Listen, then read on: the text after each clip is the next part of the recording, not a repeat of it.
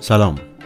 به فصل دوم رادیو ردیف کاری از خانه پایور خوش اومدیم تو سالهای اخیر پادکست فارسی رشد خیره کننده ای داشته و کمتر مقوله ای از فرهنگ رو میشه پیدا کرد که تو پادکست ها ازش قافل مونده باشن. موسیقی کلاسیک ایرانی هم از این حرکت سهمی برده و پادکست های متعددی به جنبه های مختلف اون پرداختن. رادیو ردیف با محوریت موسیقی کلاسیک ایرانی به نقطه پرگار این موسیقی یعنی ردیف های موسیقی ایرانی اعم از منتشر شده یا منتشر نشده و تو گنج مونده می‌پردازه. رادیو ردیف تلاش می‌کنه این کانون رو از جنبه های مختلفی مثل تأثیرگذاری روی سبک های دیگه موسیقی ایرانی راویان و ثبت کنندگان ردیف های گوناگون مقایسهشون با هم دیگه یا بررسی نسخه های مختلف موجود از هر کدوم و در نهایت سیر تکوین و تحول اونها بررسی کنه. ما تلاش می‌کنیم که تو قسمت های مختلف رادیو ردیف برداشت ها و نقط نظرهای راویان، پژوهندگان و مدرسان ردیف رو بازتاب بدیم. تو این شناختن و شناسوندن بیشک بزرگترین کمک به ما پشتیبانی و همراهی پژوهشگران، هنرمندان، فرهنگ دوستان و علاقمندان به موسیقی ایرانیه. رادیو ردیف کاری از خانه پایور مرکزی برای نگهداری، پژوهش و انتشار اسناد موسیقی وبسایت خانه پایور رو با آدرس payverfoundation.org ببینید تا با فعالیت ها و محصولات این مرکز بیشتر آشنا بشید. خانه پایور تا امروز پنج اثر از بین اسناد و دستنویس های فرامرز پایور رو منتشر کرده. هنگام می، راز و نیاز، شب نیشابور، افتخار آفاق و قطعی برای ستار و ارکستر.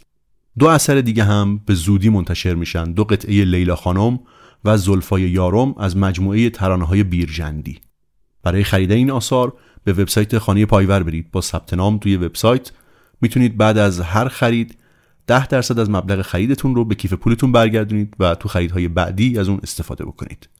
با این مقدمات بریم سراغ فصل دوم از رادیو ردیف.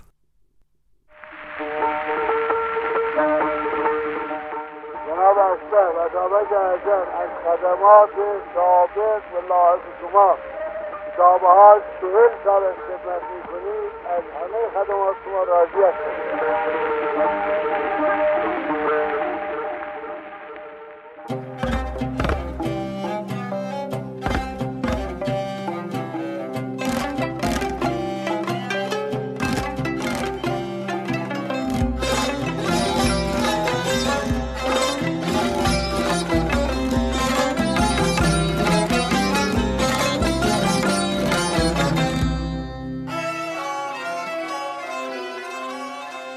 سلام در قسمت ششم سری جدید پادکست های رادیو ردیف قصد داریم از مسافرت هنرمندان موسیقی ایرانی به لندن در 1288 صحبت کنیم. من محمد رضا شرایلی در این قسمت علاوه بر مروری بر اسناد این سفر قصد دارم نمونه های صوتی رو هم از آثار به جامونده از ضبط های لندن مرور کنم. در جلسات قبل با نامی آشنا شدیم که در تاریخ ضبط موسیقی ایران در دوره قاجار از اهمیت زیادی برخورداره. او هامبارتسوم هایراپتیانه یک تاجر ارمنی که در 1284 وقتی کمپانی گرامافون انگلستان برای اولین بار ضبطهایی رو در تهران انجام داد و اون صفحات رو به تولید رسوند تونست انبارهای کمپانی رو در ایران خالی بکنه و بخش اعظمی از آثار ضبط شده رو به فروش برسونه این اقدام هامبارتسون باعث شد تا نمایندگی فروش کمپانی گرامافون انگلستان به او داده بشه. همچنین هامبارتسون برای نخستین بار در 1286 همونطور که در قسمت گذشته مرور شد پنج نفر از هنرمندان موسیقی ایران رو برای ضبط صفحه به فرانسه برد. کم کم هامبارتسون به این نتیجه رسید که بهتر مستقیم با کمپانی ها در ارتباط قرار بگیره و چون کمپانی گرامافون انگلستان هم اعتماد قابل توجهی به او داشت تونست مقدمات یک سفر نسبتا مفصل رو از ایران به انگلستان رقم بزنه این سفر که در اواخر 1287 شمسی هماهنگی های اولیش انجام شد نهایتا در بهار 1288 شکل گرفت.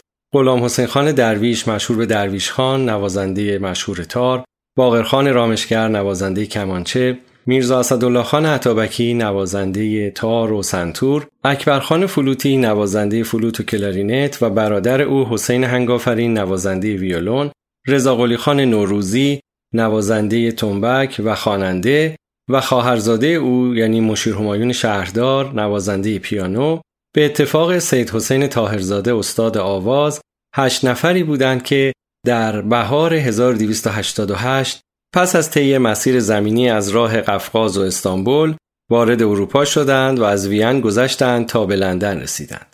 هامبارتسوم با هماهنگی هایی که با کمپانی گرامافون انگلستان کرده بود تونست یک برنامه ضبط نسبتا مفصل اما بسیار فشرده رو برای این گروه ایجاد بکنه. قبل از اون گروه هنرمندان ایرانی کنسرت هایی رو ظاهرا در لندن برگزار می‌کنن و نهایتا در آوریل 1909 میلادی یعنی در بهار 1288 شمسی طی 11 روز بیش از 250 ترک در استدیوی کمپانی گرامافون در لندن ضبط می‌کنند. این استدیو در خیابان سیتی رود لندن شماره 21 واقع بوده و صدابردار این ضبط ها صدابردار مشهور کمپانی گرامافون ویلیام کنراد گایزبرگ است. Thank you.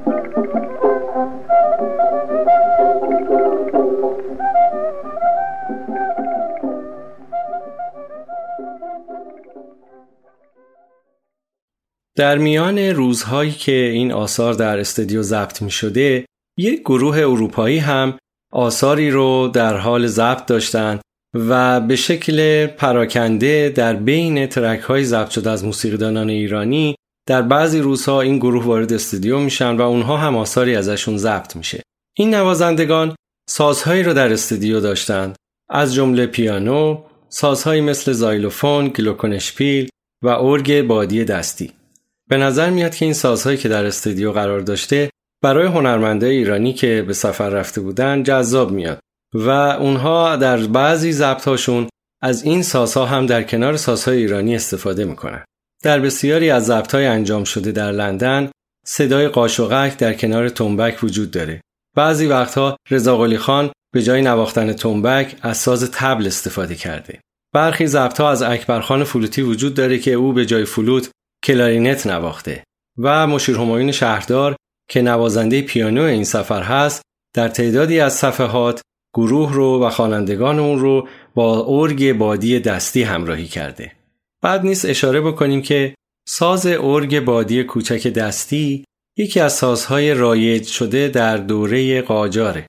این ساز بیشتر در اندرون دوره ناصری و بین زنان شاه رایج بوده و البته نوازندگانی رو هم در سالهای دوره ناصری به بعد داشتیم که آشنا به نوازندگی این ساز بادی کلاویه دار میشن و تنها در صفحات ضبط لندن هست که از مشیرهمایون شهردار اولین و آخرین یادگارهای اجرای موسیقی دستگاهی به وسیله ارگ بادی ضبط شده.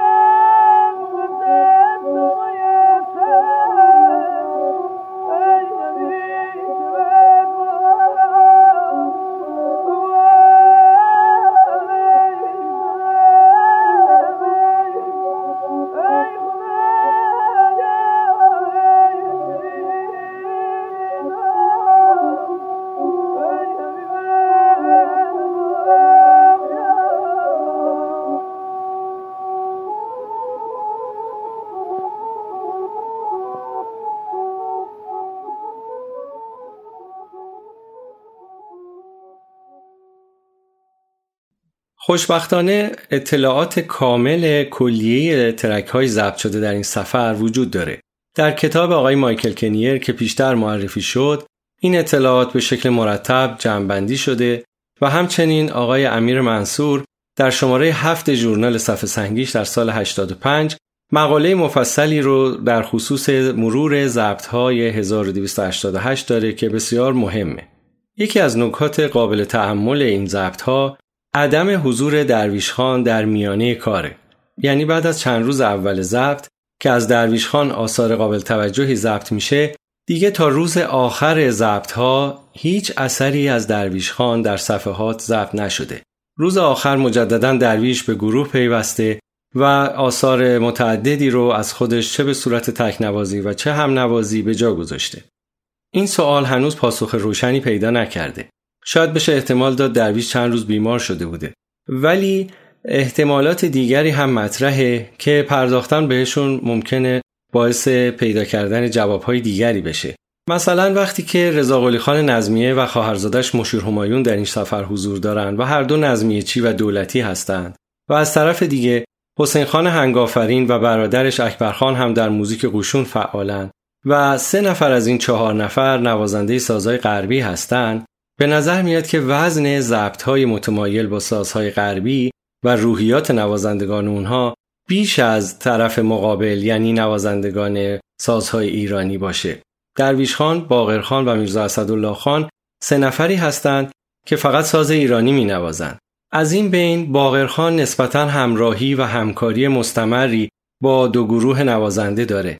اما درویش و میرزا اسدالله خان نوازندگانی هستند که کمترین آثار ازشون ضبط شده. شاید بشه تصور کرد که گروه نوازندگان همراه هم که اغلب همسازهای غربی می‌زدن غلبه موسیقایی در این ضبط ها داشتن نسبت به گروه دیگر که نوازندگان سنتی بودند. شاید البته این یک احتمال هست ولی به هر تقدیر اتفاقی که میفته اینه که کمترین آثار از درویش و میرزا اسدالله خان ضبط شده و اساساً چندین روز از درویش خان در بین ضبط هیچ خبری نیست.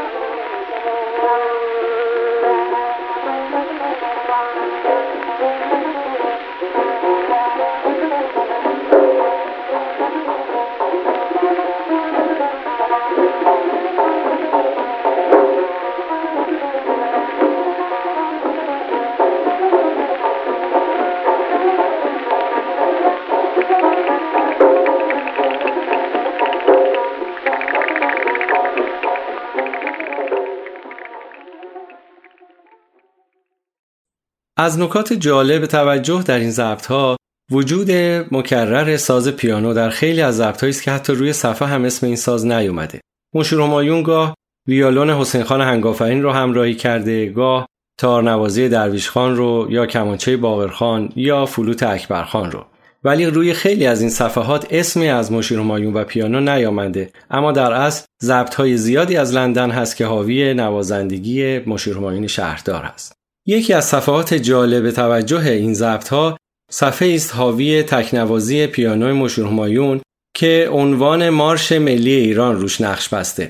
البته می‌دونیم که این عنوان به معنی سرود ملی که رایج در کل مملکت باشه نیست و یک قطعه ای صرفا مارشگونه که مشهور همایون ساخته و نواخته و اسمش رو گذاشته مارش ملی ایران.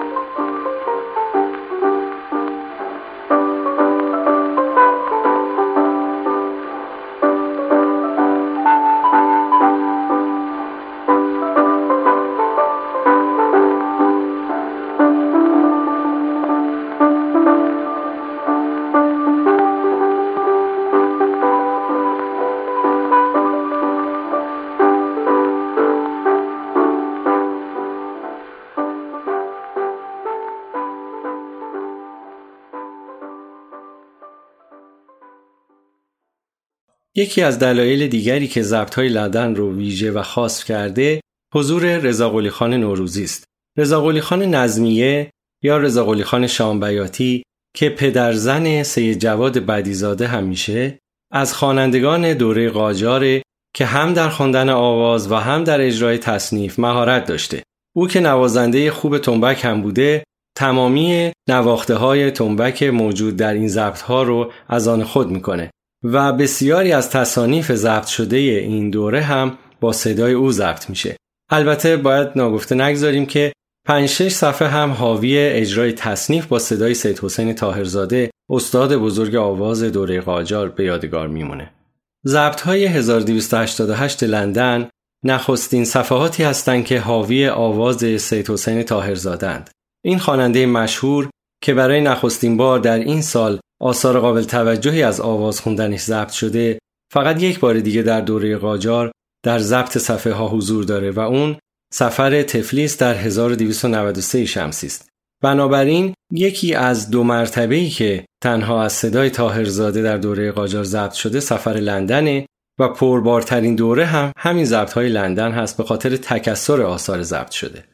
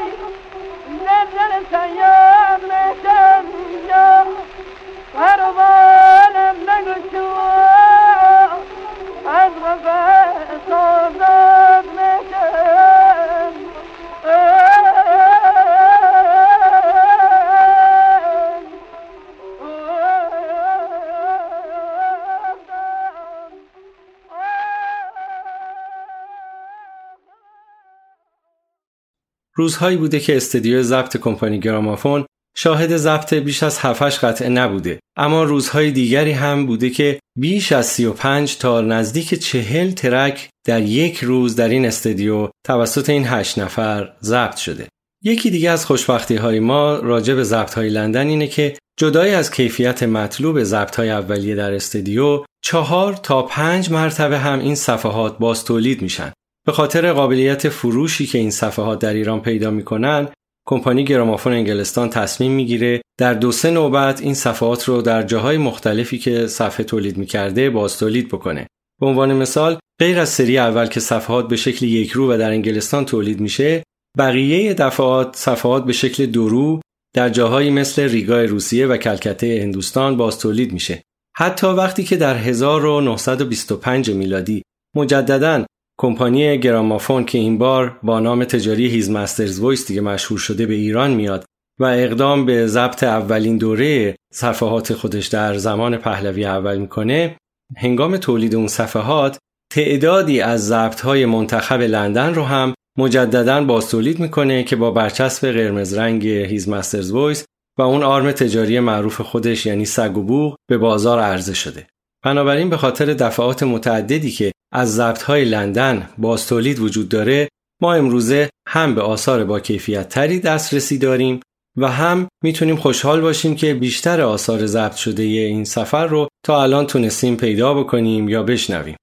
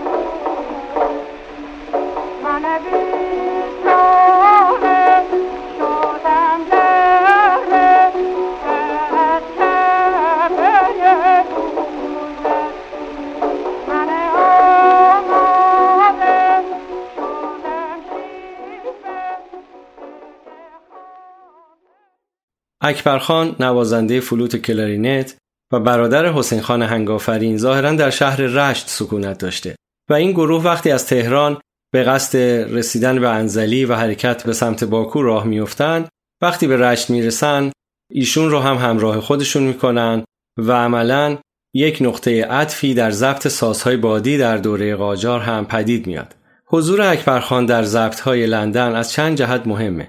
اولا اینکه تنها نوازنده فلوت در دوره قاجار هست که نوازنده موسیقی کلاسیک ایرانی بوده و در دوره قاجار ازش صفحه ضبط شده.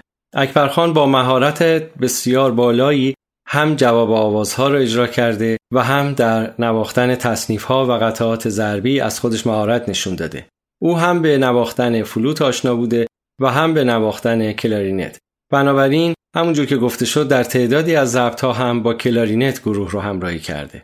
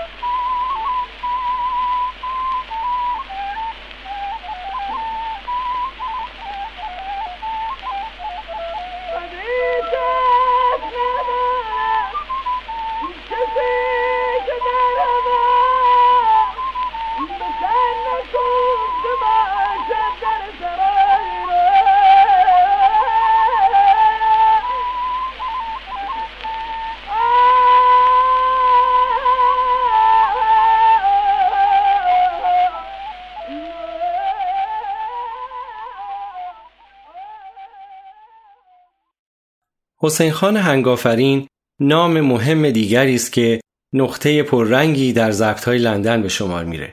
حسین خان در نوازندگی ویولون شاگرد مدرسه موزیک دارالفنون بوده زمانی که لومر مدیریت اون مرکز رو بر عهده داشته هم شاگردی لومر رو کرده بوده و هم موسیو دوال رو در نوازندگی ویولون اما در کنار آشنایی به ساز ویولون شاگرد خوب ستاره میرزا عبدالله هم هست و عملا یک ردیفدان کاملا مسلط به ردیف میرزا عبدالله استادشه که در این سفر دانسته های خودش رو روی ویولون منتقل کرده و با ویولون آثار متعددی رو ضبط کرده. ضبط های حسین خان هنگافرین با ویولون در سری ضبط های سفر لندن تنها ضبط های ویولون دوره قاجار به حساب میاد که از ارزش بسیار بالایی هم برخورداره.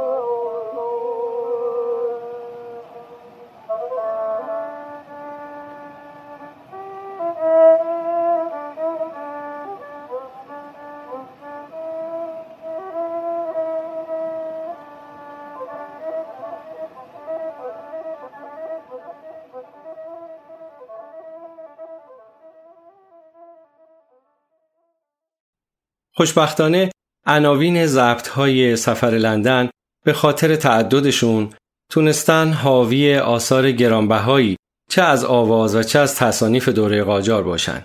در کنار همه اینها یک صفحه جالب هم هست که روش نوشته شده قنا آسد رحیم همراه پیانو. خیلی ها به دلیل نوشته روی صفحه که اسم سید رحیم یعنی سید رحیم اصفهانی آمده به این فکر افتادن که پس صفحه از آواز سید رحیم ضبط شده. اما ما امروز می‌دونیم که این صفحه یکی از صفحاتی است که در لندن توسط تاهرزاده ضبط شده و او به یاد استادش سید رحیم اصفهانی آوازی رو که احتمالا سید رحیم بسیار مشهور بوده در خوندنش اون آواز رو تاهرزاده به یاد استادش ضبط کرده. بنابر اون چه گفته شد؟ ضبط های انجام شده در سال 1288 شمسی در شهر لندن که توسط هشت نفر از اساتید موسیقی ایرانی انجام میشه از مهمترین یادگاران به جامونده از موسیقی دوره قاجارند.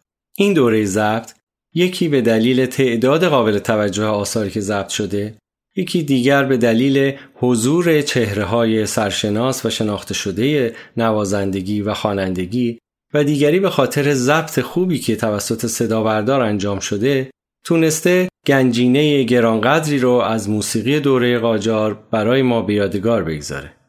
متاسفیم که از افرادی مثل حسین خان هنگافرین، برادرش اکبرخان فلوتی، مشیر همایون شهردار و رضا خان نوروزی در دوره های بعدی ضبط در زمان قاجار اثر دیگری به یادگار نمونده. اما خوشبختانه از درویش خان، تاهرزاده، باغرخان و میرزا اسدالله خان در یکی دو دوره بعدی که تا 1293 از موسیقی دوره قاجار روی صفحات گرامافون ضبط میشه آثار مهمی ضبط شده و به یادگار مونده. از میرزا اسدالله خان عطابکی نام بردیم که از ایشون قطعاتی در 1284 و همچنین در پاریس در 1286 ضبط شده بود. در این دوره و همچنین در دوره بعد هم نمونه های از ساز اسدالله خان ضبط شده اما این سری ضبط در لندن آخرین آثاری است که حاوی نوازندگی سنتور در موسیقی ایرانی در دوره قاجار به حساب میاد. میرزا اسدالله خان در این ضبط ها بعضی قطعات رو به همراه تار خودش همراهی کرده و در بعضی قطعات با سنتور نواخته که نواخته های سنتورش از اهمیت بیشتری برای ما برخورداره.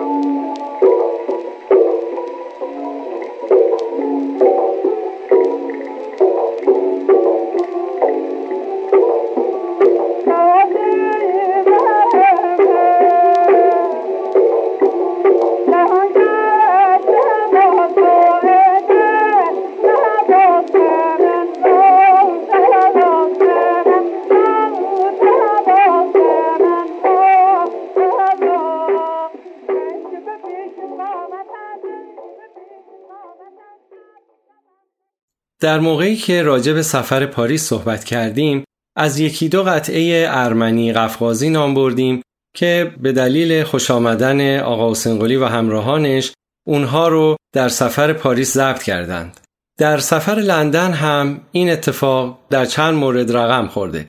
به عنوان مثال همون قطعه ای رو که به عنوان ارکست بیداد یعنی قطعه ارمنی رنگ قارشاباد توسط آقا حسین و همراهانش دو سال قبل در پاریس ضبط شده بود این بار در لندن هم مجددا نواختن. همچنین یکی دو قطعه دیگه هم از نواخته های اونها وجود داره که ملودی ضبط شده در اصل. یک ملودی است از منطقه قفقاز و ارمنستان که توسط این گروه با سازهای ایرانی اجرا و ضبط شده.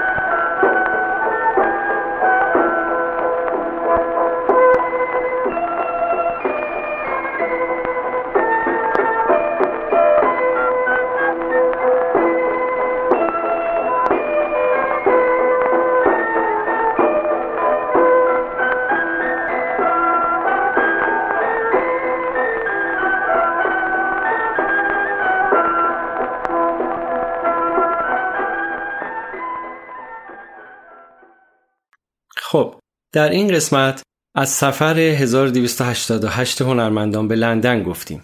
از آثار ضبط شده از تاهرزاده و رضا خان نوروزی نمونه های شنیدیم و همچنین تنها یادگاران به جامونده از ویولون حسین خان هنگافرین و فلوت اکبرخان هم نمونه هایی رو پخش کردیم.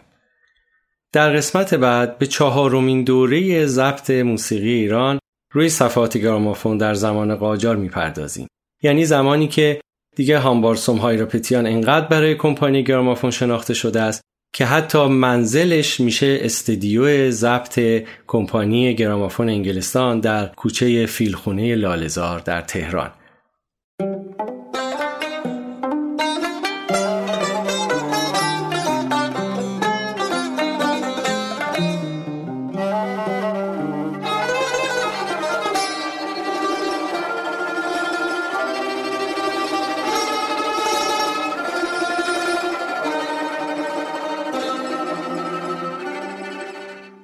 ممنون از شما که رادیو ردیف رو میشنوید و به دیگران هم و به دوستاتون معرفی می‌کنید.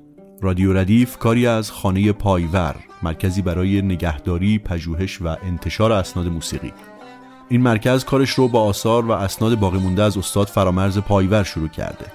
خانه پایور تا امروز پنج اثر از میان اسناد و دستنویس های فرامرز پایور منتشر کرده. هنگام می، راز و نیاز، شب نیشابور، افتخار آفاق و قطعی برای ستار ارکستر. دو قطعه لیلا خانم و زلفای یارم هم از مجموعه ترانه های بیرجندی به زودی منتشر میشن.